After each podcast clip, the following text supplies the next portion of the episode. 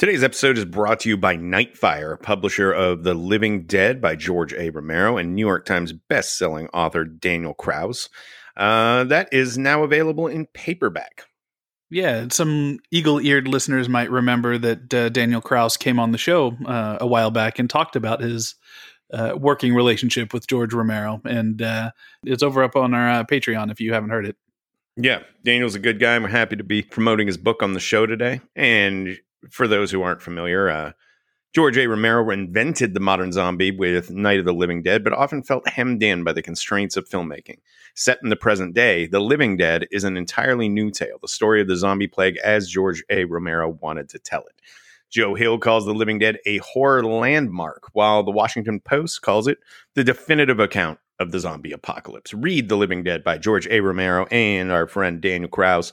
Available now in paperback wherever terrifying books are sold. I, I, you can probably also buy it where non-terrifying books are sold. But yeah, I'd hope so. That seemed to be limiting their audience if they only sold it where terrifying books are sold. Because in my mind, that's like the Necronomicon and shit that'll like summon mm-hmm. demons. Kind of an objective. We, we want some thing. Clifford the Big Red Dog in there too somewhere. You know, think of the yeah. kids. You know what else you can find at some bookstore, Scott? Garfield. Nope, that's not what I was thinking of. I was thinking of our old standby Fangoria magazine. Ah, yes. Yeah, before we dive into today's episode, it is once again time to remind you that Fangoria magazine was a pioneer in the form of genre reporting, and today is better than ever before. Yes, you can find the latest issues at some bookstores these days, but fair warning, these stunning issues tend to sell out. So you can make sure you never miss an issue by ordering yourself an annual subscription. To do so, head over to fangoria.com and make sure to enter in the promo code KINGCAST at checkout for 25% off your entire order. Now, with all of that said, on with the show.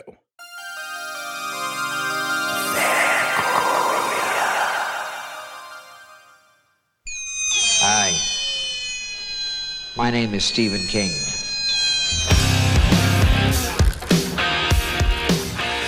The ice is gonna break!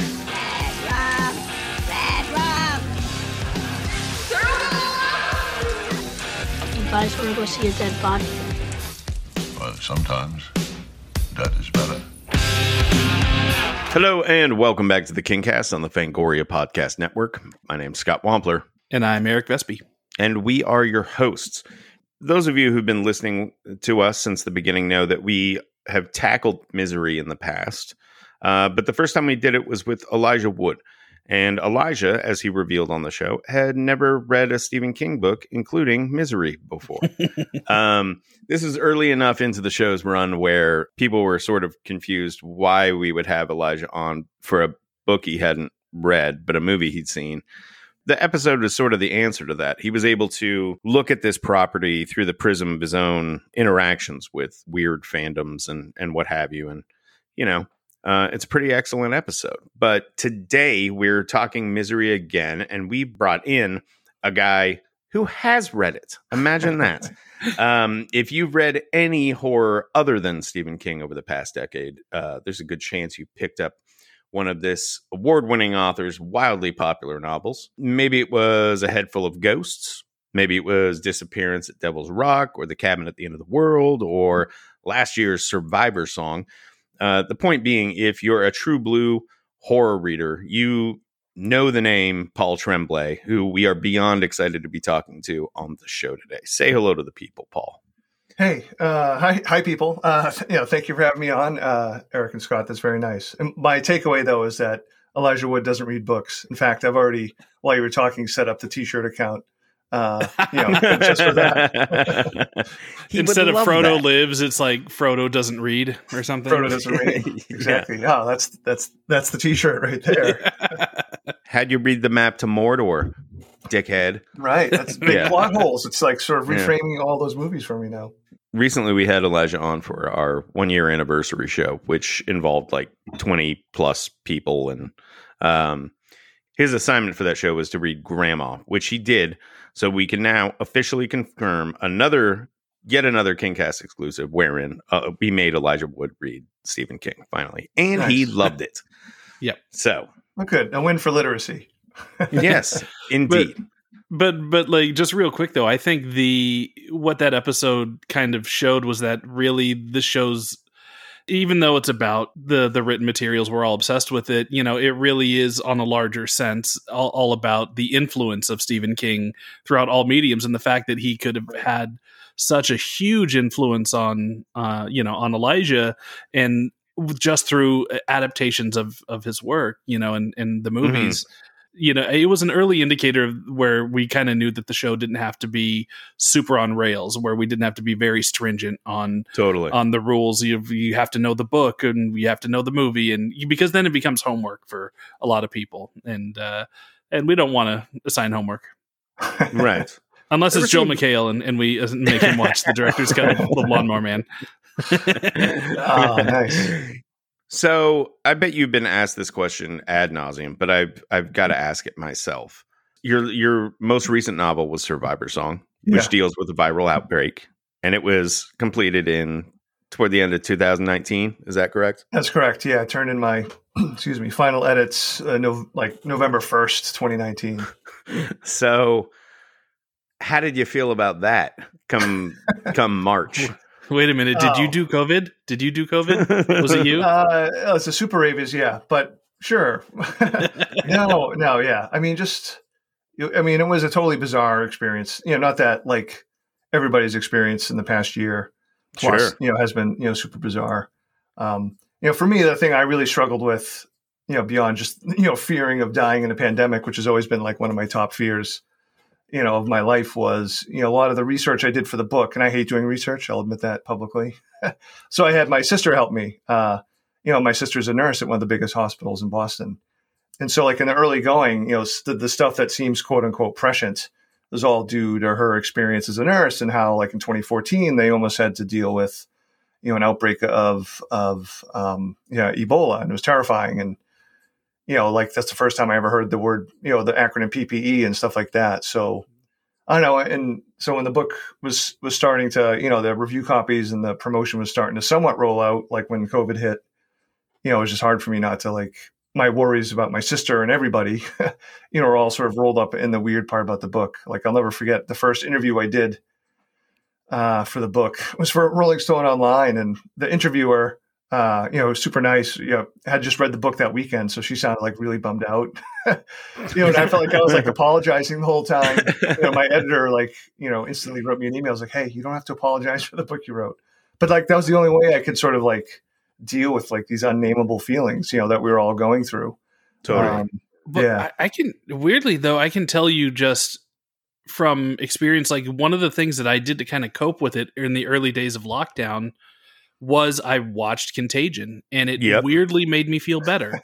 Me I, too. I don't know. I Yeah. couldn't tell you why. Like it, it goes against every instinct Right. of of th- that shouldn't work. You shouldn't like. It's like oh, you're going to dwell in another thing, but I don't know. Just I guess it's the magic of movies or magic of storytelling. I felt the same thing when I went through. I reread The Stand over you know over last summer, A- and there's just something about entertainment letting you have a release whether it's you know in storytelling in general having a release for real world stuff that i couldn't get just by sitting around being nervous and playing video games and not you know talking to anybody you know so i don't know Yeah. so I, I have a feeling like your your book was that for your readers Yeah, I think it was for some. Like, I mean, because I'm definitely, you know, for the first bunch of months, I avoided, uh, you know, stuff that was close to a pandemic because I'm not that person. I mean, partly because it was so close Right. to my personal fears. for sure Um, although I will say, eventually, like last summer, once I had a better mental grip on myself and what was going on, I did actually read uh, Camus' The Plague for the first time. That, that was wild because there were paragraphs that, like, he was describing what was happening, you know, in the 1930s in his, you know, fictional world was happening now, like in terms of people not taken seriously and, Yeah. and stuff like that. And it was pretty, you know, in a weird way, almost like reassuring, like, ah, humans got to be human, which means dumbasses, right? Um, yeah, it's funny for me. Like those first two weeks of lockdown, it coincided with my spring break from school. You know, I was a mess. I was supposed to be reading stuff, and I I couldn't do it. Like I was watching like MythBusters reruns, and it's funny. You're talking about going back to horror. What actually helped me break out of it and and get me back to myself was rereading Peter Straub's The Throat. You know, which is Mm. not is certainly you know very dark, not a reassuring story, but you know, just to luxuriate in Peter's like sentences and the story that I knew. And I know it was a reminder, like for me, it's not so much the escape, but it was a reminder that, you know, if I'm going to be myself, like I, this is what I do. Like I, I, read to be me. I don't necessarily like read to escape, if that makes sense. You know, the right. same thing with movies and stuff like that too. Totally. Another thing I read about you that I, I, would like to ask about is that you worked summers in a Parker Brothers factory. Yeah. Is that true? yeah, yeah. My dad worked at Parker Brothers for like 25 so years. So you worked like a factory making board games. Yep. Uh, yeah, it was an old factory. It was like built in like 1921 or something, maybe even, you know, so I worked there was mid to late 80s, uh, crossing over into the early 90s a little bit so yeah, like one of my first jobs was like unloading like the tractor trailers full of, you know, full of cardboard boxes of like the materials. And then eventually, when I was older, I was actually on the assembly lines, like you know, building I, I the games be, and shit, putting yeah, all the yeah. houses in in Monopoly, yeah, Monopoly sets and stuff. Uh, yeah, yeah. The hardest part, the hardest part on the assembly line is putting the cover on as they go by. That that takes that's that takes skill. That's mm. hard. Um, I was usually a material handler, they called it, which was, you know, I would make sure the cardboard machine had enough cardboard in it and that the bin of the hotels had, you know, hotels in it and stuff like that. right. Um, I asked because this is just sure. Fa- just fascinating to me. the uh, idea of working in a board game, like yeah. a Parker Brothers specifically board game factory, like where yeah. It's well, not you know, there like was, there was you're not dealing too. with RPGs where it's like right. some elaborate thing, but it's still got to be tedious putting all the shit in there, but also you're yeah. looking at Candyland covers all day. well, that wasn't us. No, I'm like still fiercely Parker Brothers. Uh, uh-huh. you, know, like, you know, Monopoly and stuff. But no, like okay. it was actually a fun place to work, and you know, it seemed like just to, to my teenager eyes that you know everybody knew each other. Like everyone knew my dad because he'd been there forever. Uh, two quick anecdotes. I used to be terrified of Ouija boards until I saw it mass produced. yeah, know, I've been on, I've been on Ouija board assembly lines. I'm like, oh, like as soon as I saw that, I was like, oh, you know, my dad would still try to scare me, be like, "Oh no!" One time, this like old disheveled woman came back, you know, to the mailroom because that's where he was at the time. She had this beat up Ouija board. She said, "You know, I, I try to throw it away and it keeps coming back. It must be destroyed at the place where it was created." I'm sure, I'm sure he was lying, but maybe not because some weird stuff definitely happened at that place. Huh? Um, yeah, that, like, yeah, yeah, That's a I fucking story. Five thousand of those off a truck today. Yeah, well, it's funny you mentioned like the RPG stuff. They actually pulled me out of the factory for two weeks. You know, partly because my dad worked there. Like, hey, do you want to test this Nintendo game that we're trying to create for two weeks? Like, sure. I like playing Nintendo. And uh, the game was called Drac's Night Out. Uh, and the first part was like you were Dracula trying to escape your own castle, which would make much sense because it's your castle and it coincided. They were trying to do like a crossover promotion with Reebok sneakers, so they were like floating, floating uh, pump Reebok sneakers in his castle. So if Dracula jumped up and grabbed them, you'd hear, and then he could like run fast for like you know thirty seconds or something like that. And then after Holy you made it God. out of the castle, you had to. Uh, it was like Zelda, but very Zelda light. You had to mm. find the Maid Marian and suck her blood. Um, it, it never got produced, but you know, if you Wikipedia it, Google it, you can find you can play it now, like on your on your computer. So it's a re, it's a real wow. thing that never actually came out. But you know, this was so early. Like they would record like what I was playing on a VCR, and if a glitch happened, I would have to like write down the counter number, and the programmer would come in and rewind the tape and watch what happened. and it got so boring after like two days. Like you know, I'd fall asleep literally playing. So I remember him like rewinding my my avatar was just standing still. I was like, oh, I was just testing him standing still for a while. I love the idea that first of all they called it Drac's Night Out. Yeah, like like casual. Like it's your buddy Dracula. You know, Drac. Drac's yeah. gonna be there. Yeah, exactly. it's his night out. You know, you want to go?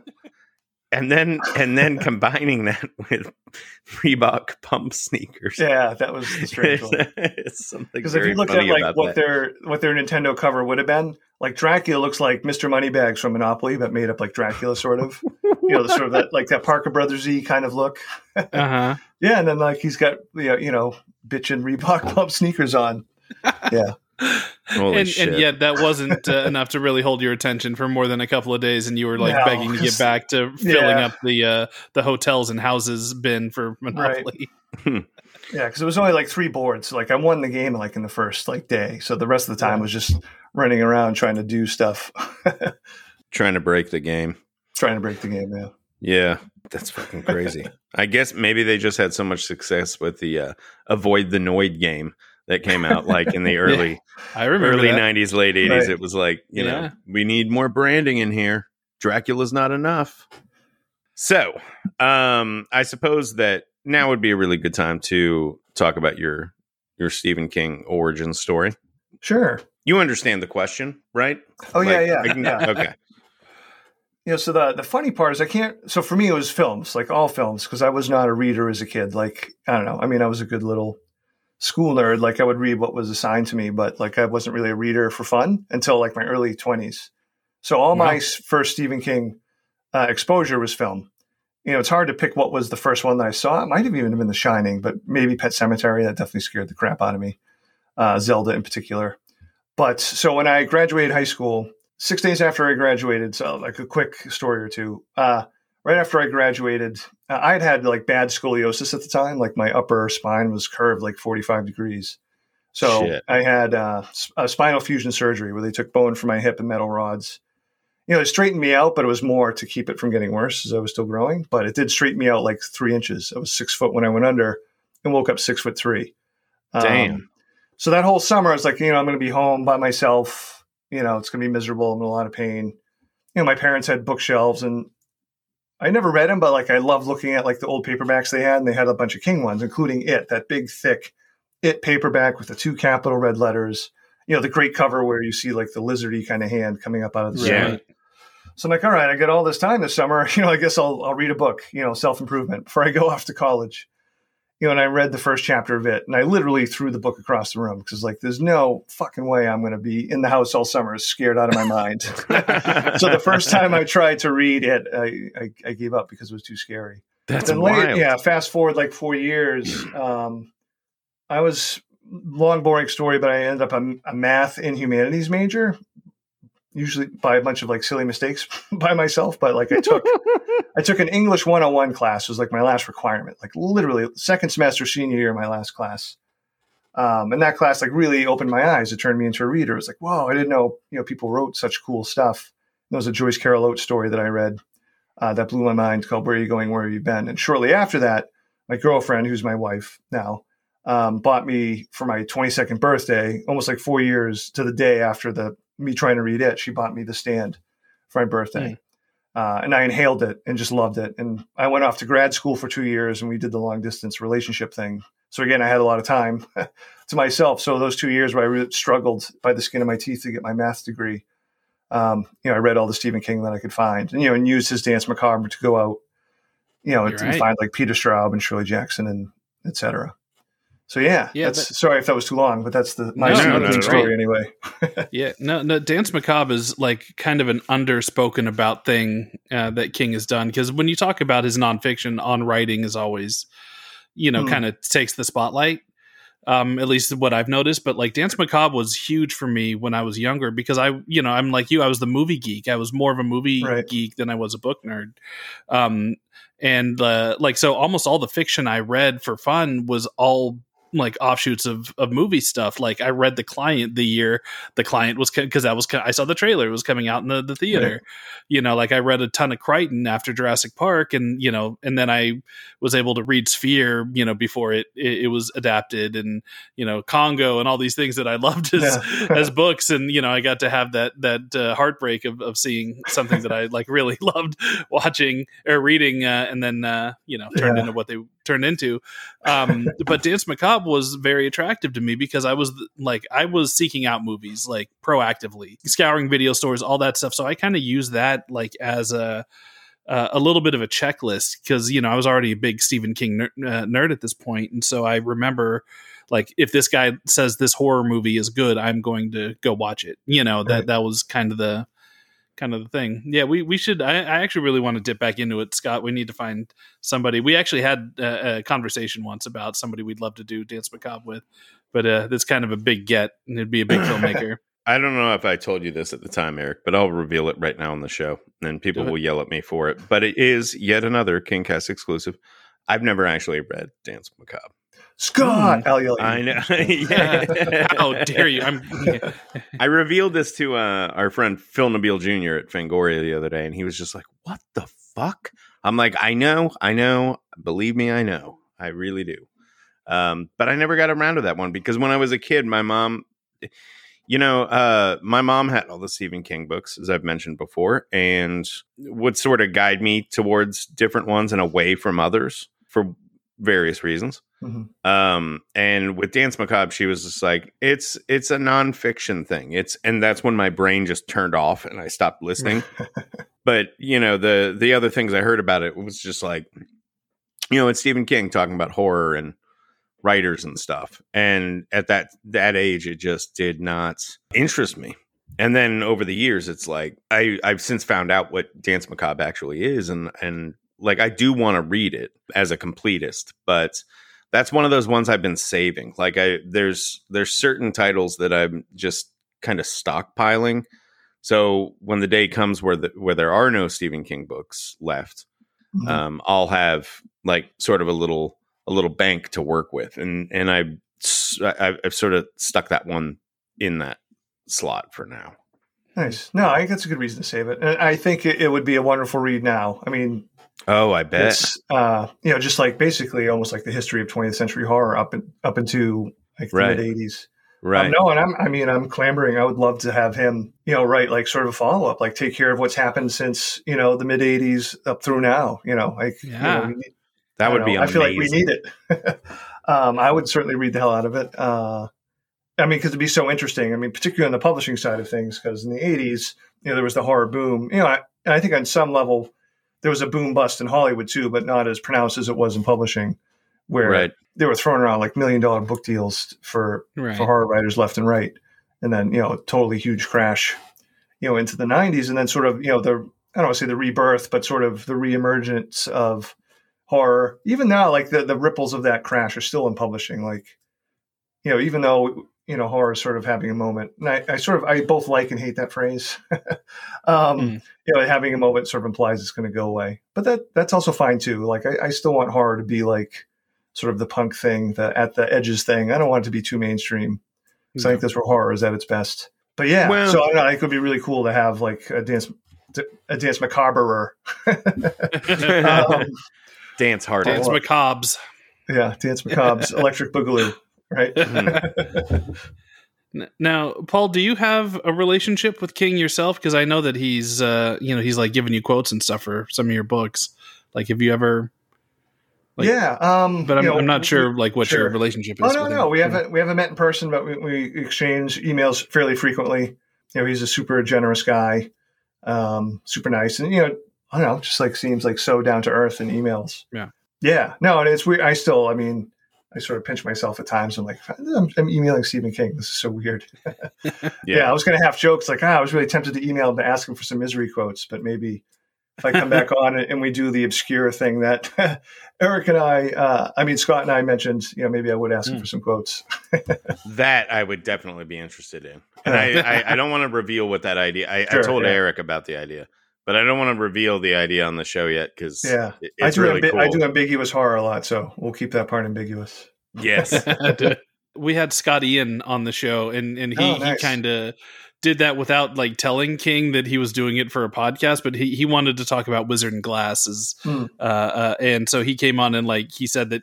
He brought in like he was super proud and happy of it. He's like, yeah. So I was rereading it for the podcast, and I had some questions. So I emailed Steve Steve about it, and and this is what Steve said about it, and I'm going to share it with you guys right now. so that that's as close as we've gotten. So you uh, Yeah. you can top Scott Ian. now of the, uh, of the titles we discussed, we we landed on Misery. Tell us a little bit about your your history with Misery. I understand that as a kid you started with the films and then went to the Right. books, but like, what order did you do them in, and you know, what do you think of of all of it? yeah, so like what I say, when I sort of became like a King reader for life was that was like ninety three to ninety five. So Misery definitely falls in the in the Mhm. you know the King that I experienced first as a movie before a book. It was funny. Misery was one of the ones that I, I didn't read for the longest time. Like you know, I've read I don't know what's he up to like I don't know how many he's up to, but I've certainly read you know forty plus. He's probably over fifty at this point. And for Oh, some reason, in the '60s. Yeah, yeah, Yeah. yeah, So Yeah. probably higher then. But yeah, Misery was like one of the few that I, I hadn't read until this past year. Uh, during the pandemic, I've been taking a lot of dog walks. I'm fortunate to live in an area that's not too congested with people. So like, you know, Right. taking my dog for a walk and listening to a lot of audiobooks. And I found myself, I was either listening to nonfiction or I was listening to a King book that I've already read just to hear it, Mhm. you know, to sort of reread it that way. But that's how I, I listened to Misery. And, uh, I think partly is because you know in the movie at the time was just like, oh man, you know, we really, you know, it was such a good movie, you know, shocking, you know, certainly for its time. It felt to me shocking in its time. You know, as a teenager, remembering obviously the scene where he's hobbled, where you know, you know it's such a gore light movie, like to have that one Mm. like moment of gruesomeness that they so that the filmmakers that Reiner, you know, so brilliantly sort of lead you up to that point. You know, even through earlier in the movie where, where they show shots of his mangled legs. It's you know, it's always like they how hard they focus on. it. It's like, oh, you know, something worse is going to happen. right. Uh, you know, something happened there. So yeah, when, when I read the book, you know, through audio last year, it was, you know, such a different experience compared to the movie. Like, you know, I think it's one of those works that it's, you know, the movie, the book is really good, the movie's really good. Uh, you know, and there's a lot of crossover. They're definitely sort of, I would say, siblings in terms of what they represent, but you know, they do some really different things, um, markedly different things. I think at times. Yeah, for sure. I think the bu- the book's darker than the movie. Mm. The movie's plenty dark, but the violence uh, against Paul specifically is is much more pronounced in the novel. Oh, absolutely. Yeah, yeah. I mean, so I mean, cutting his the- thumb off yeah, and all that shit. for sure. Yeah. yeah. You know, and in some ways, for me, like especially we were watching the movie last night. Like even when I watched the first time, what do you remember from the first time seeing it? You remember you remember Annie Wilkes. You remember Kathy Bates. Like Yeah. she, Mhm. the the movie's really about her. It's not about Paul. I mean, it is Right. and it isn't. You know, you get more. I think you get more of her character than you do of his. You know, he's sort of almost like I don't want to say a cipher. I mean, because you know James Caan does a great job, but you know he's almost the audience. Like, wow, look, you know, look at this human evil that we have to deal with, or or the psychological horror of like, you know, this is what you know we all have to. He's almost like an everyman. I feel like in that movie. Right. Whereas Well, by the design, he he he Yeah. has to be passive, right? He's Right. passive throughout the entire thing. That's you know that's kind of the the whole point of his character and the whole point of the dynamic, the Right. situation he's stuck in. He has to be, um, No, which is why it's so it's so thrilling whenever he you know is is plotting you know his escape because then that he gets to not be passive anymore. um, you know, in the book, like my big takeaway from the book is there's so much more about like his struggle with what it means to be a writer. And like he's obviously, Mm. you get a lot more because obviously you get to go into the interior of Paul's head. But, you know, it's a lot more about like dealing with the expectations, you know, of, being a writer and how he isn't really enjoying writing the misery books. I mean, that's there in the movie, but like there's so much more of it in the book, you know, which could be like a whole other discussion, like how often King goes to, to writers as characters you know, Yeah. and sort of the magic of how like some of that really works for you know for most of his readers aren't writers, but you know I think there's a way that you uh, the way that he does it, it, it can be a stand-in for sort of any career, like whatever career you're in. Like you know you have what you sort of expected it to be, and then you have what its reality is. Yeah. I Um, think he uses that often enough that it's you know we can fairly call it a trope. Oh, it's absolutely become a trope. Yeah, but um, I'm never really annoyed by it. You know, I've seen people that are annoyed by it, making little jokes like, yeah, "Oh, it's always a writer," and blah blah blah. Well, write what you fucking know, dude. Also, Yeah. like, read the book. It's probably a great book. like, Yeah.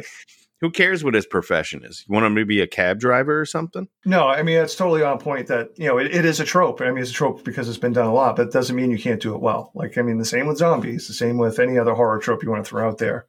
Like yeah, Mhm. I might first inwardly groan at the idea of another zombie thing, like I sort of did when I wrote mine. But like you know you, that that doesn't like it doesn't mean that you should stay away from it. It just means oh you have to know. You know, it's been done a lot, so you have to bring something else, you know, sort of to that table. I'll tell you I another also- thing he does a lot that I I find funny. His characters drink Pepsi, specifically Pepsi. Ah, You know, once you start noticing this, it, you'll pick up on it real fast.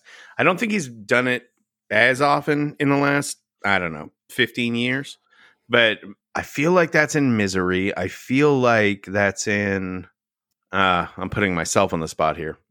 I don't remember, but I, I noticed it enough that when I was a kid and I was trying to write my own kind of Stephen King stories, you know, I always had characters drinking Pepsi because that's what Stephen King did, you know? Well, that's funny. I, I well That now I'm, I'm not going to speak to Stephen anymore because I'm a Coke guy. yeah, same. Um, same. Well, it's No, funny. I wrote down in my notes because I took notes like a good person. Watch rewatching the movie last night. You know, now that you mention, I do think Buster drinks Pepsi at, at one point. Does Um, he? The sheriff. But there's a scene Yeah. where there's a scene where Annie Wilkes is sitting watching Love Connection. And Yes. I, I sort of laughed at it at first because, like, wow, this like if any production company from today wanted to get like a late '80s, early '90s, this is it. because she's got like Mhm. a giant two liter bottle of Coke Classic sitting there. It actually says Coke Classic. Um, Wow. So now I'm like, oh man, was that like a little in joke that you know she's sort of the you know the quote unquote evil character, so she's drinking Coke Classic. Well, Damn. that that actually tracks because uh, King has talked about how Annie Wilkes is cocaine. That she as a character is an Oh, allegory for yeah. cocaine. So the fact that she's drinking Coca Cola, I don't know if that's in the book. I, I couldn't tell you if if uh, Yeah. it, he ever mentions it in the book, but uh, it might just be a coincidence. But I really love. Uh, love that kind of pairing there because king Sure. was saying that because annie is is his number one fan cocaine was his number one fan you know and he was dealing with that at a time and that goes back to him uh he does it often with his writer characters is he uses that to tackle things that he's dealing with especially when it comes to substance abuse uh stuff you know because that that was all jack and his drinking was was uh you know was kind Mhm. of a cornerstone in him dealing with that and that character in the shining and Right. you know, and and uh, uh, yeah, it, and there's a, a writer. One of the main characters is a writer in Tommyknockers, right? That's infamously, you know, a book he wrote. Well, Sure. so high on cocaine that he didn't remember writing it. So, um, No, that's- yeah. So it's interesting. That there's there's the cornerstone of that of that uh, college paper. No, that's definitely that's definitely there. I mean, both in the book and the movie, like you know, Sheldon doesn't start fighting back or even mentally fighting back until he stops taking the pain pills. Right. right. Um, like for, for even in the movie, it's like a, almost a shock, like how long you know he's there in bed, like somewhat believing that maybe you know he he knows something's off. Th- those are actually some of, of Caan's best moments, I think, as an actor. Is when they focus on him when she does something at the very beginning. It's it's a little bit off, and then it becomes becomes becomes a little bit more off each time until finally, like the first night, almost like. And actually, that's something they do in the film too. It's like her worst moments tend to happen at night, almost like she's a werewolf or something. Um, yeah. w- when she goes overboard. No, I mean Yeah, it was fun to juxtaposition, like you know, because William Goldman is obviously a genius. Like juxtapose like what he did with the screenplay compared to the book, because the book's this big, expansive thing in the screenplay, and in the movie, it's like it's almost like done in so many broad strokes, but at the same time, um, you know, he leaves room, you know, for the actors to do their thing, and, you know, and to build it that way. But you can almost feel like how quickly it's like, right, we got to do this next. I mean, in some ways, like if you're if I were just to describe the screenplay, I feel like it would be like, oh, here's the cliff notes of the book. But when you watch it, it's not. It's so much more. Right. Um, you know, as someone like I know very little about screenwriting, I'm trying to learn a little bit about it. I mean, just watching that and play and reading some of o- other Goldman stuff is really, I don't know. Uh, the guy knew what he was doing. no, no, he's an all timer. His books are his books on screenwriting are incredible too. If you haven't read Mm. read those, no, one thing that I remember Butch when I he wrote That's right. Marathon. Man, All the President's Men, wrote Harper, yeah, the Princess Harper. Bride, Twins. Uh, he was an uncredited writer on Dreamcatcher. That one. yeah, like uh, yeah, that's kind of what I was building up to. Oh, Like, really? I, I, I Like- stepped on your joke. I'm sorry. No, it's yeah, it's it's fine. That's you know one of several King adaptations that he did because he also did Mhm. Dolores Claiborne. But um, Yeah, which is really good too. I'm I'm curious what you think, Paul, of the guy that wrote all those movies, plus Misery, plus Dolores Claiborne, and then delivering Dreamcatcher. Yeah, I don't know. Like, eh. so I, I, first I have to say this: I've only read the novel of Dreamcatcher, so I. that Oh, you enough- haven't seen the movie? I, I- it was enough for me. I didn't watch the movie. Um, so I, I will say this: one of the best writing lessons I ever got. And you're Like, probably not. Yeah. Yeah. So, and this will apply, I guess, to, to Goldman or anybody. Like, I'd sent an email to a friend of mine who's like a mentor, Stewart O'Nan, who actually co-wrote uh, a Red Sox book with Stephen King. You know, and Stuart's Mhm. an amazing writer and super friendly guy. hmm And this was after I wrote A Head Full of Ghosts. I, you know, I was writing Disappearance of Devil's Rock. The next book, I was like, oh, you know, Stewart, this is really hard. Like, you know, it's not coming as easy as the last book. And me just basically whining, like looking for a pat in the back, a pat, you know. And he just sent me a one-line email back that, and he wrote, "Eh, not everything you write is going to be great."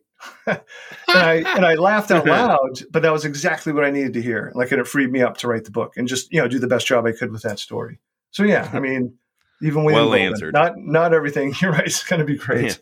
Can't always be home runs. Yeah. Yeah, no, I, I'm just gonna have to assume that that uh, uh, William Goldman just isn't a miracle worker, and that that source material, uh, and again in King's own words, we've said it before, but he, you know, he when asked about Dreamcatcher, he says, "Yep, that's a shitty book." Like he he's not he doesn't like it either. So. Yeah. So, uh, I- so it's yeah. not, not not a dig on King, uh, but that that book is so all over the place, and you know, but it's still Stephen King. Like I got to say, like you read it and it's kind of a chore to get through, but every once in a while you get those flashes of just brilliant character work or really Sure. fun scenarios and and it's just you know i mean that that dude couldn't write a completely worthless you know book if he tried Right.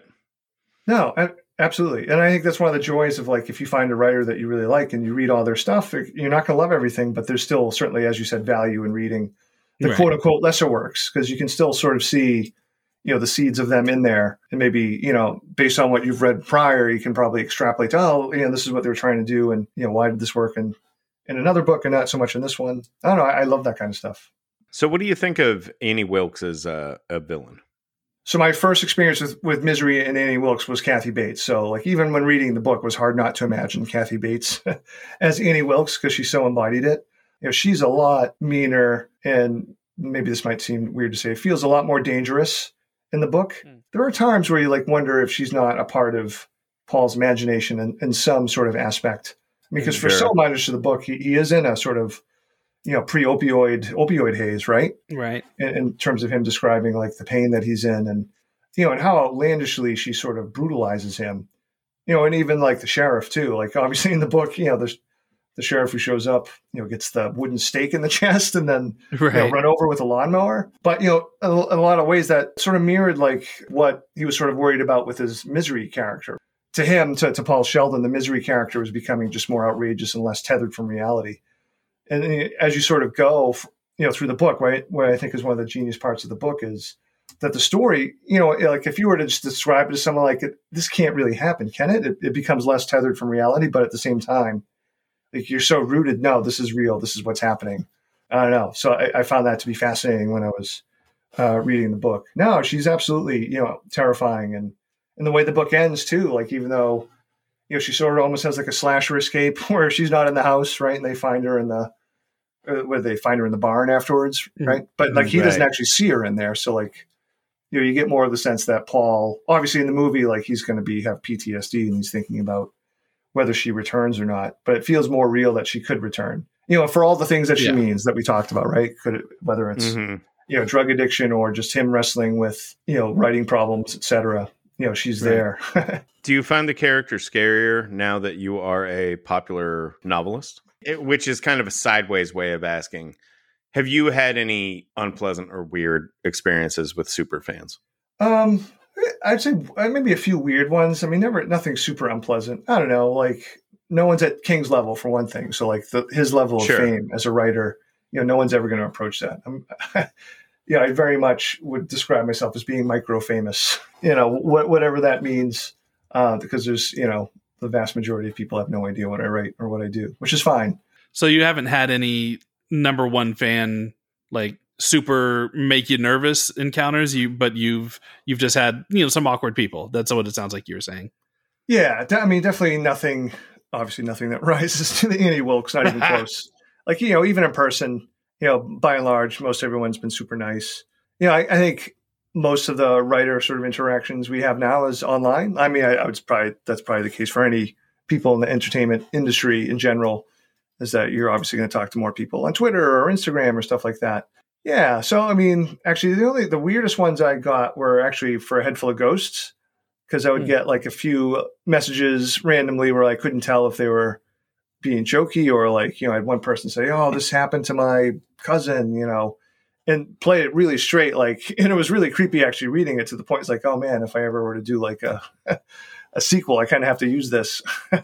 Yeah, Um, for real. you know, but I feel bad. I hope you know, I hope it wasn't a real thing. Uh, To the point where I ended the message like, "Geez, well, I hope your your cousin seeks you know professional help and some you know Right. my best to your family."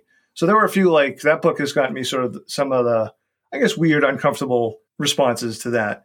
You know, otherwise, you know, my you know, it's if it's a problem, which is debatable, given you know the real you know the giant problems in the world is you know the thing I have to deal with that I have a hard time with just because it's who I am is like when people like tag you in negative reviews. I mean, those are the things Oh, that yeah. I that I find much more annoying than you know It's people such who a actually read the book and are excited to talk about it. You know, that's It's such a dick move, Yeah. and I can tell you it's a dick move as somebody who you know for twenty years was a film critic, mhm. and I if you know when social media came about, like I'm like, listen, dude, if I wanted to tag somebody in a you know a negative review or even a positive review for that matter. If I wanted to tag somebody, I'd tag him.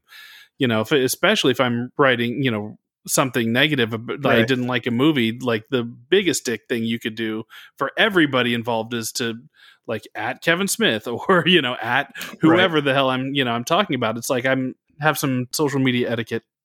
Yeah, no, I mean it's just part. I mean part of the compact for the writer and you know obviously the filmmaker too is like we don't respond to reviews. So the other part of that compact should be don't you know tag us in your negative reviews, right? I mean that that should be the other half of it. And, and by and large, it is psychopathy is that. Like, how the fuck would you work up the nerve to like write up a negative review of somebody's like movie or book and then tag them? And well, hey, we just reviewed Paul Tremblay's yeah. like you know Cabin at the End of the World, and it sucked ass at Paul Tremblay. Well, then like the, first, yeah, the first response is like, oh, well, you should be able to deal with negative feedback. Well, it's the difference between like you know taking criticism from your editor or something, you know, or like someone that you asked to read the book, than like just someone. I don't know. I think it's just part of the it's just part of sort of the cultural uh, meanness, you know, uh, M E dash N E S S of you know what it is to be on social media, right? That you know my right. opinion, you know my opinion must be heard, and it must be heard by the creator, which is again yeah. that's a leap I would never make. Not to say like you know I, I you know, if I have something really nice to say, I, will tag people. Cause, you know, everyone, right. no one's above sort of that ego stroke. yeah, but yeah, like I would never tag someone like, oh, I don't think this works, and this is why. And like, but and you must know my opinion because it's worth that much. And that's tying into what we're talking about here because Annie right. Wilkes is exactly, literally, exactly that. You know, she when she has the, the her favorite author at her disposal, she like turns into you know Kim Jong Un or who was a Kim Kim, Kim Jong Il, uh, one of the Kim Jongs that or. like kid, kidnapped uh, you know filmmakers and shit, and just made him make big monster movies and shit for him. You know, it's like she became a tyrant, and you know, I I think we we might have brought this up on the last show, so maybe I don't want to dwell on it, but you know, it is so crazy to revisit that book and revisit that movie now mm. and just see how that's what fandom is you know 30 plus years later. Um for sure. and he saw it uniquely in a way that like i never registered fandom as that like because when i was a kid you know in that era fandom was happy right? It's like you could you know be a star wars fan and like say you don't like ewoks but it was still the family. You were still in right. the family talking about your mutual love of something. And now it's just all fandoms are just turning so toxic and fighting in you know with each other and, and the whole sex being so demanding of of you know authorship of the stuff that they didn't have authorship on. And you know the first time i can actually register that you know and being executed in any kind of way is is uh, annie wilkes yeah no that's an excellent point that actually you know sort of passed over me a little bit but um, no that's all totally there you know in terms of you know obviously that's all rolled in as sheldon's both in the book and the movie uh, his fears, right? He doesn't want this character, this series of books to define him. He doesn't want it mm. to, you know, confine him, etc. Yeah, no, again, visionary king. Saw what was going to happen on the internet before it happened. I don't know. I, I, I think I kind of disagree with you a little bit, Eric. My my theory is fandom has always been like this, but social media has accelerated the ability to, you know, have a platform and reach out to people directly, right? you know, we can go back to the 80s and 90s and say, like, it wasn't like that then, but that was within your circle of friends. You weren't aware mm. of all the fucking lunatics out in the world. You know, that that wasn't a service you signed up for and then willingly checked in on every day. I mean, think about the the letter campaigns they wrote to Warner Brothers when Michael Keaton was cast as Batman.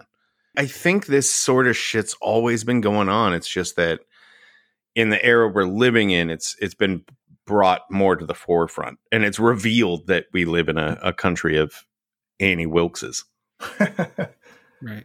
That's a fair point. Uh, to well, cut Annie some slack, I would say it, it, just occurs to me, although she does have like one sort of he, King gives her this moment, and it's in the movie too because it's brilliant. You know, he gives her a moment of where she is. Wow, that's like some really good editing advice when she gives Sheldon the example of seeing the Rocket Man movie, the serial, mm-hmm. right, and how like one week, like you see the car go over the cliff, you see him in the car. She's so excited to find out how you know he escapes. You know, and the next week, you know, the lazy hacks just like, oh no, he actually got out, even mm-hmm. though they saw the week before. Most people bought it.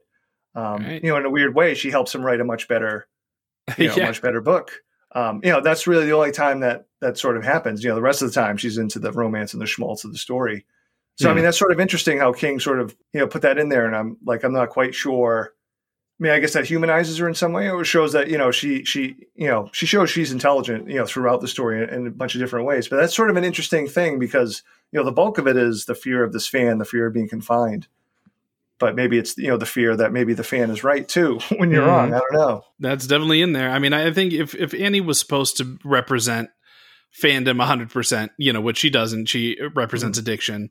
Um, you know, then then maybe I'd I'd bristle a little bit at uh you know, at that moment, you know, because I really hate giving any credit to that kind of toxic fandom even though they Right. could be, you know, right every once in a while. Uh but yeah, I don't think that that undercuts his message. I don't think that's what his ultimate message was. But Right. you know, King also loves playing in that gray area. He Sure. loves it when his his uh his bad guys, you know, have good things to say, and he loves it when his good guys say bad things. So I mean, that's you know, one of the reasons you love reading King stuff.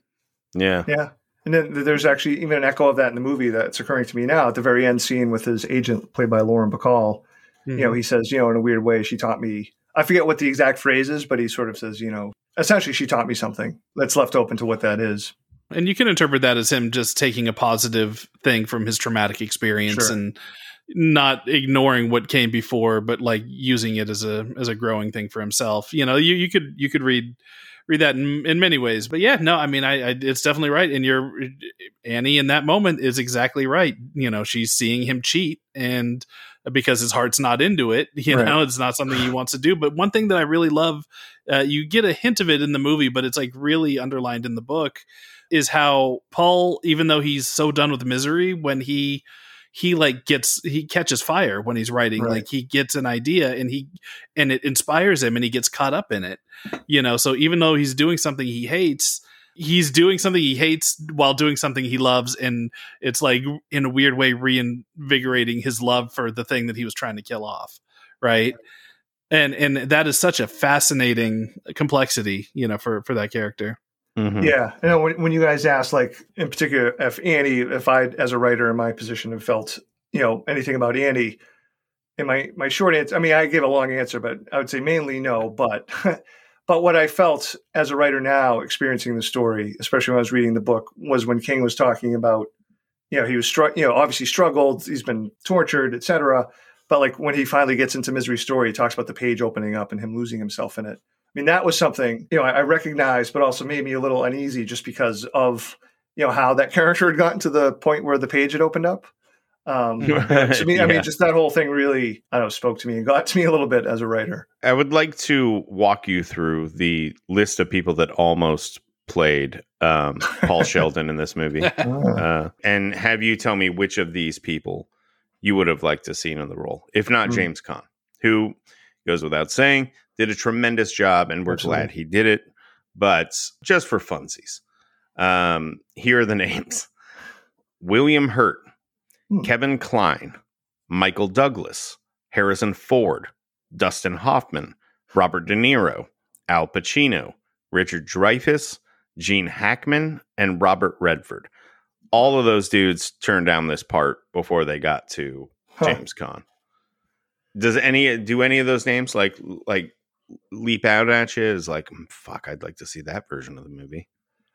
Um, a few, a few definitely not. What the heck did I write? I mean, Dreyfuss would just be such a different movie. That'd be kind of hilarious. But I mean, I, I, it would, I would probably not be a good movie. The, the two that I would be interested, maybe, would be Hurt, or especially Gene Hackman. Um, yeah, you know, especially like because you know what I think what Caan does, like just even with facial expressions, you get the sense, and you know this isn't talked about much in the book, uh, in the movie, but you know having read the book and then rewatched the movie, you know the idea that he was from New York City and you know had a tough upbringing and lived, you know, was poor, et cetera, and you sort of get a little bit of sort of a grew up in the city kind of vibe from him, yeah, sure. um, you know, which you're not going to get, I don't think, from some of those other actors. Right. Um, but I think you know Hackman definitely though. Like I don't know, he doesn't have to be Popeye Boyle from uh, it's Boyle right from Right. uh, French Connection. Doyle, but close. Doyle. Yeah. Yeah, yeah, Doyle. Ah, um, I was off by a letter. Yeah, so I mean, I I think Hackman would be at the top. I think you know he he probably would have been able to do it. But no, I agree. I think Caan was, was perfect for it. Kevin Uh, yeah. Kline seems like a fucking wild choice. That does seem like a wild choice. this this would have been like post a fish called Wanda. right? I'm just having trouble even picturing him in that. And I, I think I said this on the Elijah episode, but I, I would really, really like to see the Harrison Ford version of this. Hmm. yeah, this era Harrison Ford for sure. Like Yeah. Temple of Doom era, or not Temple of Doom, Last Crusade era Harrison Ford. Yeah, totally, Like, totally. kind of the Jack Ryan Harrison Ford. well, yeah, I mean, so would they end up like, you know, I don't know. Like so one thing I did notice, like I didn't really get any hints of not sexual tension, but like the love part of things in the book. Whereas in the Mm. movie, I mean, I, they definitely do some subtle, almost like jokey parts of it. Like it's it Yeah. feels a little bit of like, you know, humor that you know that she might like, you know, that she loves him in a certain way, and even like the hobbling scene. if you cut out the hobbling part and just showed their expressions of her in in. Mm-hmm. Caan without without the knowledge that something happened, it, it almost is like this is a sex scene, and you know he just came, you know, like you know she's like, oh God, I love you, like, but watching him like he looked like without the pain part of it, I don't know that that just struck me. It's something I'd never seen before, and I think is Huh. there. Um, unless I'm just totally bizarre and weird, which is Well, also they have possible that too. yeah, they have the date scene candlelit as well. dinner, yeah, yeah. Yeah. No, I think that was like a playful, like, oh, we're gonna do that. Well, for But sure. not- I mean, obviously, you know, he I there's zero read uh, in Caan's performance of of him fe- having any feelings for Oh, Annie, yeah, yeah. despite Absolutely. hatred and and loathing. Yeah, I love that scene. That scene is one of my favorite scenes in the entire movie, a- and I love that they spend. 20 minutes like slowly building up to his plan like pieces of his plan he has to escape to get the pills. That's a whole ordeal. He has to hide the pills. That's a whole ordeal. Right. She almost finds it.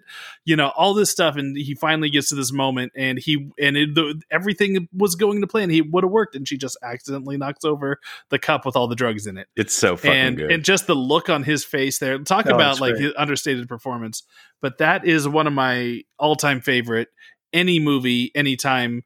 Just the way he plays that is so perfect. It's Absolutely. it's it's not too underplayed. It's not too overplayed. But just the way he kind of has this thousand yard stare as he watches all of that work go away and watches any hope he has of getting getting out going away is No, so brilliant. and uh, know, with the book sort of ringing in my head because in the book she sort of she knows she figures out there's something in the wine. Yeah. Um, you know, there's and I was looking to see if there was a hint of that in the movie, and there really isn't. No, I agree. It, it's a great scene. Here's something I was wondering about today while I was, you know, just kind of refreshing my memory about the book versus the movie. You know, the the thing about in the book, uh, Paul get, gets his his foot cut off Mhm. and Right. then blowtorch shut. Uh, in the movie, it's a sledgehammer. She breaks his ankles. Um, and I was trying to decide which I would prefer. I know the answer seems obvious because you're like, well, I don't want to lose the foot, but also like if if you're laying in a little bed like that with a fucking with shattered ankles, like Right. I, I almost feel like just having the one leg with the missing foot and boom, it's done, it's cauterized. I mean, Right. that's going to suck in its own way, but like, wouldn't the recovery be ultimately more painful with the the shattered ankles? Like, am I crazy? Like, what do y'all think? Yeah, I mean, I don't think you're crazy. Yes. I mean, I think there's definitely an element, a truth to that. Um, but yeah, I don't know. But you know, obviously, the idea of losing like a foot, you know, in that manner w- would not be pleasant. I think you're right. Uh, As somebody who has dealt with foot pain, you know, I've talked on the show before. You know, I, I've gout, and and uh, you know, I've had my you know an, a swollen ankle before that. It's it, It's essentially very you know uh, kind of arthritis in, in uh, foot Mhm. joints, and and I've had a you know a flare up in in my ankle, and like I, I think I even mentioned on you know when I brought this up before was that like I actually had thing you know thoughts going through my mind of two days into that going if i cut my foot off this pain would go away right and i you know i had that thought and that's that's just with a you know arthritis ankle essentially you know imagine if everything's just shattered Right. and just Right. sitting there and you know just slowly mending itself but not mending itself correctly because it's not pro- even though she's a nurse she's not professionally you know uh, hospital style setting the bones right and and fixing all that stuff you know no. it's like it's, You know, the the recovery is like incidental to the act. So she's not going to be giving them the best care or Right. making sure that man, those fucking ankles could fuse back together like all wonky and shit. He'd be crazy legs, fucking Paul Sheldon walking out of there. yeah, well, it's probably gonna be the they play it a- afterwards. Like I didn't read like him using the cane and kind of hobbling his way, you know, to the to the dinner with his his agent. I didn't Right. read that as like, oh, he's still recovering. Like I read that as, oh, that's how he walks now. I mean, that's Right. just Yeah. the damage that he has taken. In the book, he gets a prothe- uh, prosthesis, Right. you know, so he can still walk. Like, I don't want to lose a limb. I want to be very clear on that. I don't. I don't think any of us want to lose Yeah. a limb, but I do think there might be something kind of badass about having, like, you know, a bionic leg, like I, I've seen people having, or or like arms and shit. You know, You know, uh, the, those Lieutenant Dan legs. it's it's it wouldn't be like wearing a wig to me where there's like a, an embarrassment factor to it i would be like fucking check out my bionic leg what do you know about Right. this you know i think that would be kind of i'm dancing on a razor's edge here because i don't I, I i i don't want to i don't want to make this sound like you know um people should be happy about it if they lost Right. a limb of course you shouldn't i'm sure it's a very painful experience but like if we're picking between these two things walking all weird for the rest of your life because some Sure. lady turned your fucking ankles into oatmeal versus you know having a bionic leg that seems like an easy choice to me Yeah, I mean, I mean that's where I mean the story veers into a little bit of of body horror because it does make you you know think about those questions. You know, Right. especially in the book because you know you you live with Paul for so much longer and what he's going through. yeah You know, inclu- including you know getting the thumb lopped off. The Um, thumb the thumb is maybe in fact, I think it is worse than the foot. Like a thumb is that's very pertinent to everything you do with that hand. You know, and imagine how fucking painful that would be. I, I think I would rather lose the foot than the thumb. yeah, I'll keep both. But but if you had to lose one or the other, yeah, by the means that are suggested in misery, Ah, an axe to the foot until it's gone, and you know they're not going to get that shit on the first fucking swing, dude. right. Or the electric knife cacao taking out the thumb what do you think Oh, I don't know. Wh- whatever's going to not last as long. i think the thumb will go quicker yeah, I'll, I'll choose that then. all right Yeah. One thing that I'd like to talk about in terms of the book version versus the movie is yeah, I was kind of like you. I, I know I, I watched the movie first before I read the book. And one of the things that I loved about going into the book after seeing the movie was getting to read what Paul was writing Hmm. right? Because there's Mhm. these whole sections where you get to read it, and I love how they visually do it in the book, where it's a different typeface. Uh, you know, the the typewriter that she gives him doesn't have one of the keys. It's E. I think it, Right. it's one of the yeah, N. That's right. Yeah. So it doesn't have one of the one of the things, and so he has to hand write those letters in uh, and- when he does, and they have it looks like handwriting ends for everything in that in the book. It is just so like immersive, and I remember even uh, you know being a dumb kid reading that thing, going, "Wow, this is really really cool." You know, I didn't know that you could you could change the way different things look in in books. I thought it all had to look the same right, the same font and the same size and everything. I don't know if there's a question in there, but uh, that's something that I, I definitely appreciate in the in the book. Oh yeah, for sure. I mean, I'm a sucker for uh, I guess sort of postmodern techniques where you know you actually get to see the, these real artifacts that are that are fictionalized, right, or presented in a way that they would be. No, absolutely. You know, and it's interesting. Like in the in the novel in particular, you know, she starts off filling in the ends, and then with her sort of depressive swings, you know, he has to do it. You know, then she takes away a few more letters too, so it's like this ongoing thing. That's another yet another obstacle, which seems small, but you know, anyone who's tried to typing anything, like if you're missing N, I do think it becomes E eventually. It's like, oh my god, how is he actually going to finish writing this? You know, because you know that's sort of the, the you know the story itself and the story he's writing are sort of both working towards you know similar conclusions. So no, I agree. That was definitely a cool part of the book. What I really love about Misery, like you said, the book is is very dark. Technically, it has a happy ending because the protagonist, you know, gets away.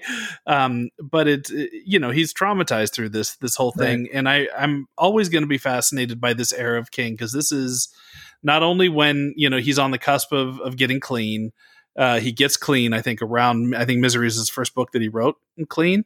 Mhm. uh, post Tommyknockers. Um, but it was also originally intended to be a Bachman book and would have been a Bachman book if uh, he hadn't been found out with Thinner. You look at uh, Misery, and it does in many ways. It has still has some of the personality of his darker Bachman writing. Uh, that said, you know, it's not like Stephen King was afraid to put his name on Pet Sematary, you know, around this time, Mhm. which was the, you know, the darkest fucking thing ever. Um, and it, it definitely reads more to me like a, a straight up Stephen King thing. This would have given away the game if he hadn't been figured out by by Thinner if he'd put this out because it's right. it's so like we mentioned all the tropes and everything, but it's so everything King is is in this this story. I'll always be interested in in, in this book, especially coming at this time. Mhm. yeah, I, that's interesting. I didn't know that it was thought of maybe writing as a Bachman book, uh, Yeah. but that's pretty cool. That makes sense. No, I agree, and I think the ending, like you know, he sort of nails it. Like the idea that you know, it. You mentioned the happy-ish ending, you know, and I'm not opposed to happy-ish endings as long as the characters sort of reflect, you know, the Right. traumas that they went through. I mean, part of the reason why I wrote A Head Full of Ghosts, you know, for as brilliant as the movie and the book The Exorcist is, like the ending always sort of, you know, as I was old, when I got older, drove me crazy. Like the idea that, oh, Regan's fine. Like she doesn't remember hmm. anything. Like in the film, it's like sunny out. You know, she hugs and thanks a priest. You know, everyone's happy. It's like, no, these people would be fundamentally fucked up if they went through this. Um, Yeah. and you definitely, you definitely get that sense from Paul Sheldon. I mean, he's Right. both like physically, you know, he's literally been, you know, scarred and changed by the experience, but also you Yeah. can tell, you know, obviously just seeing her reappearance in the book and in the movie, you know, he's not going to be the same as well. Right. Have you ever seen the Exorcist TV show? Did you watch that when it was on Fox? I did not. Uh, I heard it was really good. It And is part it was good, just me and- being petulant because I, you know, I someone says like, "Oh, they start off with two sisters like you book." I'm like, "What?" Oh no, yeah, yeah. But you know, they went in a wildly different direction, so that's fine. right. Uh, You get you get uh, some of what you were talking about there. I, I will say no more. But if you ever Yeah. do decide to revisit it, it's only two seasons because they canceled it. But it's uh, it's very good and, and it kind of delves into some of what you're talking about. Nice. Yeah. So, do you know what the original ending? By the way, this is one of my favorite tidbits. But do you know what the original ending for Misery was? Like King's first thought. No, no. And this is this definitely fits more in the Bachman territory. Yeah. Uh, Yes. right now this is a happy-ish ending the one we got uh, the the other ending not so much the other ending uh, annie wilkes kills paul and then binds the copy of uh, uh, misery's return in his flesh that that was that was Oh. what king's initial thought Wow. for you know for the thing which Yeah. you know is kind of rare for king he doesn't usually you know think about his endings early but apparently that was Right. one that like was kicking around his head while he was writing and and I think about that every once in a while. I don't know why, but like that is that is just one of the the very interesting creative decisions where it I don't think it fits the story as it's written now, Right. but like if he had written it at, under the Bachman pseudonym, I can't imagine just how much more fucked up and dark this this would have been. Oh, totally. No question.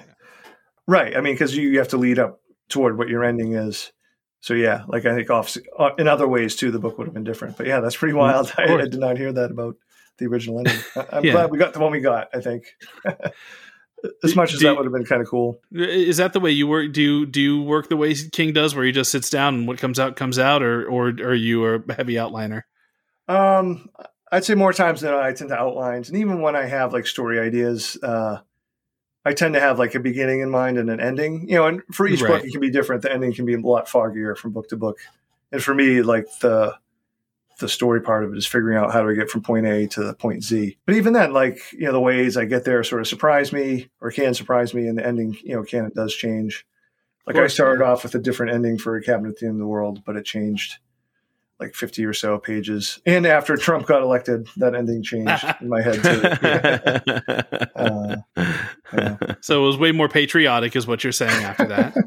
Oh yeah, right, absolutely. Well, this is usually the point in the show where we allow our guests to tease whatever they are working on next or, you know, what's, you know, coming down the pike uh, in the near future. Uh, what can you tell us? What's going Sure. on? Sure. Let me. I want. I want to throw one last thing out about the movie though, because I thought I Oh, was sure. really Oh, smart by finding it. uh, when rewatching the movie, like the the stuff with the sheriff, like all his point of view stuff, struck me as really like pre Fargo, Fargo esque kind Mhm. of stuff. Um, Yep. Yeah, because it was was warm and funny, and you know, typically you see you know the the small towners you know presented as bumpkins, and you know he's really smart. Yeah. And, Oh, he's Um, great. I love Buster, and I love yeah. Richard Farnsworth. He's such a great actor, and no, uh, his relationship with his wife in that film is presented really amazingly, you know, full uh, and realistic. I think. Um, yeah, sure. so it, su- it sucks where they they're playful. Yeah, Yeah, yeah, It's, yeah. it's not. They're not like a, a crotchety old couple. They're you know they're you can see the teenagers that fell in love in their performances. Yeah. right. No, and I think Like, his yeah. death obviously was in the King book, but like I felt like it was a couple of psycho sort of shout outs by either Goldman or Reiner or both. Just like how Mhm. he shows shows up and gets shot, like he's a sort of main character who doesn't really come close to fulfilling any of his activity, sort of, you know, similar to like Janet Leigh dying right off the bat, but also, you know, the one of the investigators that shows up and dies on those stairs. Yeah. There's a shot late in Misery. It might be when they're both laying on the floor, actually, Paul and, and Wilkes, where it pans up to the staircase. And to me, it looks just like, you know, it's it's decorated Annie style, but the staircase is like sort of the same setup as as in Psycho. So I don't know. I mean, that Hmm. could just be me Interesting. seeing things, but I like it. I I've buy written- um, Yes. yeah, so uh, first week of July, the the trade paperback of Survivor Song will be coming out. Um, my publisher ty- typically makes me do something extra for the paperback, and I'm happy to do it. But I wrote like a a 2,000 word liner notes essay, which I'm really quite proud of. So I hope people, even if you just walk into the bookstore and if you've read the hardcover, go read the paperback like essay. It's only 2,000 words, but it's about right sort on. of how I came up with the book, but also like a little bit what we talked about, like dealing with you know COVID when the book was coming out too. Yeah, so there's that, and otherwise, yeah, hopefully a year from now, my next book will be out. Uh, I just turned it into my publisher fairly recently, waiting on the edits, and it's called the Pallbearers Club. Um, Okay. yeah, I'm really excited about it. It's, You don't it's- predict any more like uh, worldwide catastrophes no, or no, no, things in that one, do you? Okay. no. This So just need to know what I need to prepare yeah. for is all. No, it starts in the late '80s and finishes, you know, before COVID. And, and weirdly, I had the idea for this book before COVID had happened, so like I don't feel like it's a cop out because I had started thinking about this book before everything had happened. Yeah. But yeah, I, I I'm. It's a fun, weird book. It's sort of presented as a, a faux memoir of a character who, when he was a high school, you know, self-described high school loser, uh, as a way to try to get an extracurricular activity, started what he called the pallbearers Club, where he and other people would volunteer at a at a funeral home to to serve for either homeless or elderly who didn't have a lot of surviving relatives. So it's Mm. kind of sweet, but I don't know. It's still also just kind of morbid as well. Oh, right on. and, and this character who was essentially me, uh, a strange woman joins the club who, who's older than him. He's not sure, quite sure how much older. And then she becomes sort of this maybe supernatural figure throughout the rest of his life. Ooh. You know, two of your novels, Head Full of Ghosts and Cabin at the End of the World, were both option for Right. movies. Team Downey uh, picked up Head Full of Ghosts, and Yeah. FilmNation picked up Cabin. Uh, any updates on those? It's been some years. Yeah, nothing official. I mean, with the head full of ghosts, I mean, they had uh, the last announcement was like just over a year ago. They had Scott Cooper on board to direct and Margaret Qualley to star as adult Mary. Oh, Um, I didn't hear that. That's it- great. Yeah, and it would have filmed last summer if not for you know the world shutting down. Ah, so right know they're still they're still going at it. so hopefully, you know, fingers crossed, things work out. the and I wheels can't turn announce- slowly. Yeah, I can't announce anything publicly yet, but uh, hopefully an announcement comes soon. But for Cabin, there's been a really amazing sort of attachment. So Yet another King KingCast exclusive confirmed here by Paul Tremblay. Steven Spielberg is Steven directing Spielberg, yeah. Cabin at the End of the World. Co-written by Sure. Stanley Kubrick's Ghost. It's gonna be it's gonna be amazing, folks. In collaboration with William Yeah. Goldman's Ghost. So absolutely, yeah. Maybe one of those two will start filming by the end of the year. We'll see. Fingers crossed. that would be great. Can't wait to see them when they when they do happen. And uh, and thank you so much for for joining us. We had a, a lot of fun talking with you about this. Yeah, thank you. thank This was a blast. Many thanks to Paul Tremblay for coming on to talk a little bit about uh, Miss Annie Wilkes and Mr. Paul Sheldon, and even a little bit of Buster talk in there. We got some some talk of good old Buster. We love that Buster. Love Buster. And uh love that Paul Tremblay. What a sweetheart that guy is. You know, he definitely had some like uh, good old authorly insights into the book that we may uh, not have hit on our own, which uh, I really do appreciate. It. It's nice that we have. Uh, you know, a good horror author on the show to kind of help us uh, dissect uh, the master, right? Originally was going to be a different horror author, but we had to do a little switch rooski on uh, That's right, episode yeah. and next. So you're getting two horror authors this week and and next week. Well, two spread across those two weeks, not two per week. Let's not get crazy. yep, that's right. No, we uh, if you follow us on our socials, we announced a gentleman by the name of uh, Stephen Graham Jones as doing The Outsider, and that is true. We do have an episode of Stephen Graham Jones doing The Outsider, uh, but unfortunately, we kind of put it in the wrong date, and that was supposed to be next week, and so we announced it a little early. So as a result, you get to know who two of our guests and two of our episodes are. Uh, so yes, next week we will have Stephen Graham Jones. He's the author of My Heart Is a Chainsaw. The Only right? Good Indians, yes. The Only Good um, Indians, yeah. And winner of two Shirley Jackson Awards just a couple yeah. weeks ago. Very proud of this guy. I'd say he's an up and coming horror author, but he's been around for a long time. He's published a shitload of stuff independently and through couple different publishers. He's got um, a ton of short fiction available to read online. It would probably be wrong to call him an up and comer, but he yeah, he's is, definitely established. And by the yeah. reaction that we had from the uh, the followers on our the Kingcast Twitter account. Uh, when we announced him too early, uh, everybody's really excited for this episode, and you should be. It's a really great episode, and it centers on a topic we've never touched on before, which is the outsider. So, and wait till you hear his story about what he found under the stairs in his old house. That's a great, great episode. We can't wait for you guys to hear it. Um, mm-hmm. What's happening on our Patreon this Friday, Scott? Oh, this is another thing that we didn't intend to happen. It's just kind of the way the timing worked out on all this. But you may have clocked over the last several weeks. We had two different episodes that got kind of thrown on David Lynch tangents because two of our guests, David Dastmalchian and um, Patrick Fischler, have both worked with with David Lynch, and so I will talk about David Lynch or anything Lynch related, especially Twin Peaks, at the drop of a hat. And we had somebody come to us. He's a, uh, a freelance writer, big time listener of the show. His name is Max Restaino.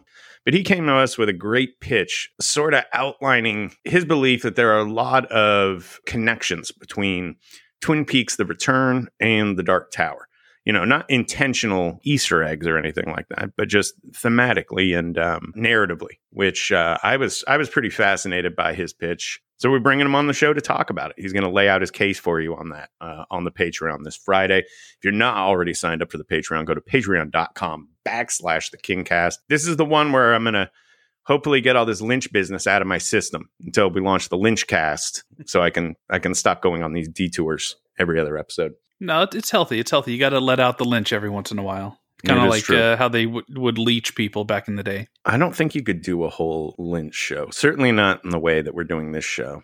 Right. David Lynch could do a whole Lynch show, and it would be the oh, yeah. best podcast that was ever made. But he I don't know. the I don't, weather I, every morning, and it's fascinating somehow.